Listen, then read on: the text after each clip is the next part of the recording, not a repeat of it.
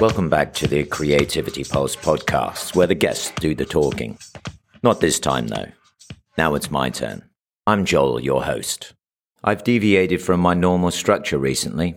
For example, shifting from two episodes to three per guest. The episodes were creeping up in length, and I really wanted to keep them to 15 to 20 minutes. The guests were really interesting after all, and I was finding it impossible to leave some of the conversations on the cutting room floor. I'm also doing one takeaway now for the complete set of episodes, not individual ones like I have been doing. That's how we progress as individuals and businesses. You know, we adapt. I believe the new structure will benefit all of us. You know, this is more efficient and a better usage of my time. Uh, it's all about productivity now, so I feel I'm doing my bit. Welcome to the takeaway for John Brewer. I met John for the first time through a Twitter business group we're both members of. The first thing that struck me about John was his depth of thought and real insights into how to manage people. He seemed to have a thoughtfulness beyond his years of experience, and I think that came through in the three episodes I recorded with him. He has an important capability to stand back and let people explore their own ideas and that's a fundamental element of creative thinking. And we should all practice that more than we do.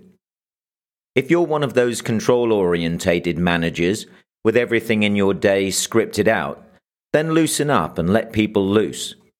Tightness kills creative thoughts, and firms do not get the ideas from people that could flow. Anyway, on to John. One of the ideas I liked that uh, John came up with was the ideas that you have two oars on a boat. One of the oars representing resources and the other oar representing people.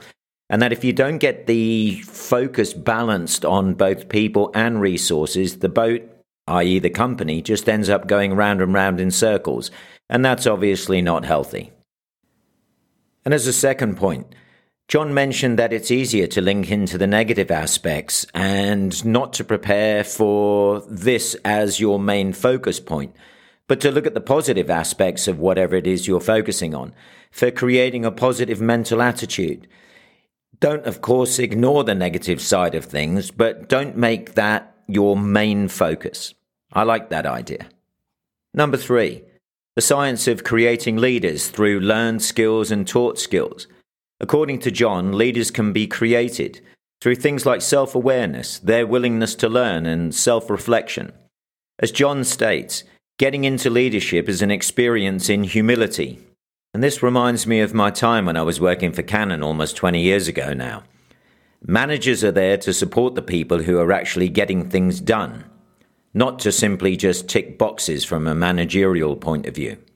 The fourth side of things, the willingness to make mistakes this is something that creativity requires. This is what makes you special.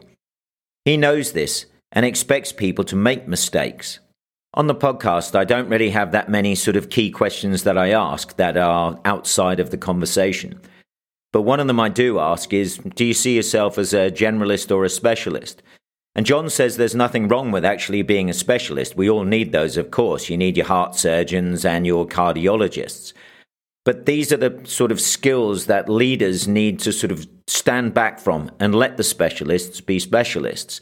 And that leaders really do need to be generalists. They lead diverse teams of people. And therefore, being a specialist and focusing on that expertise doesn't really work. Well, that's it for this takeaway. I'd like to thank John Brewer for being on the program. If you'd like to suggest a guest, please go on to the website. You'll find us at www.creativitypulse.com. You'll find there there's a section for suggesting guests. Please complete that. Sends me an email and I'll get in contact with you. Until then, I'm Joel. Who are you? Where are you from? And what do you do? Have a great day.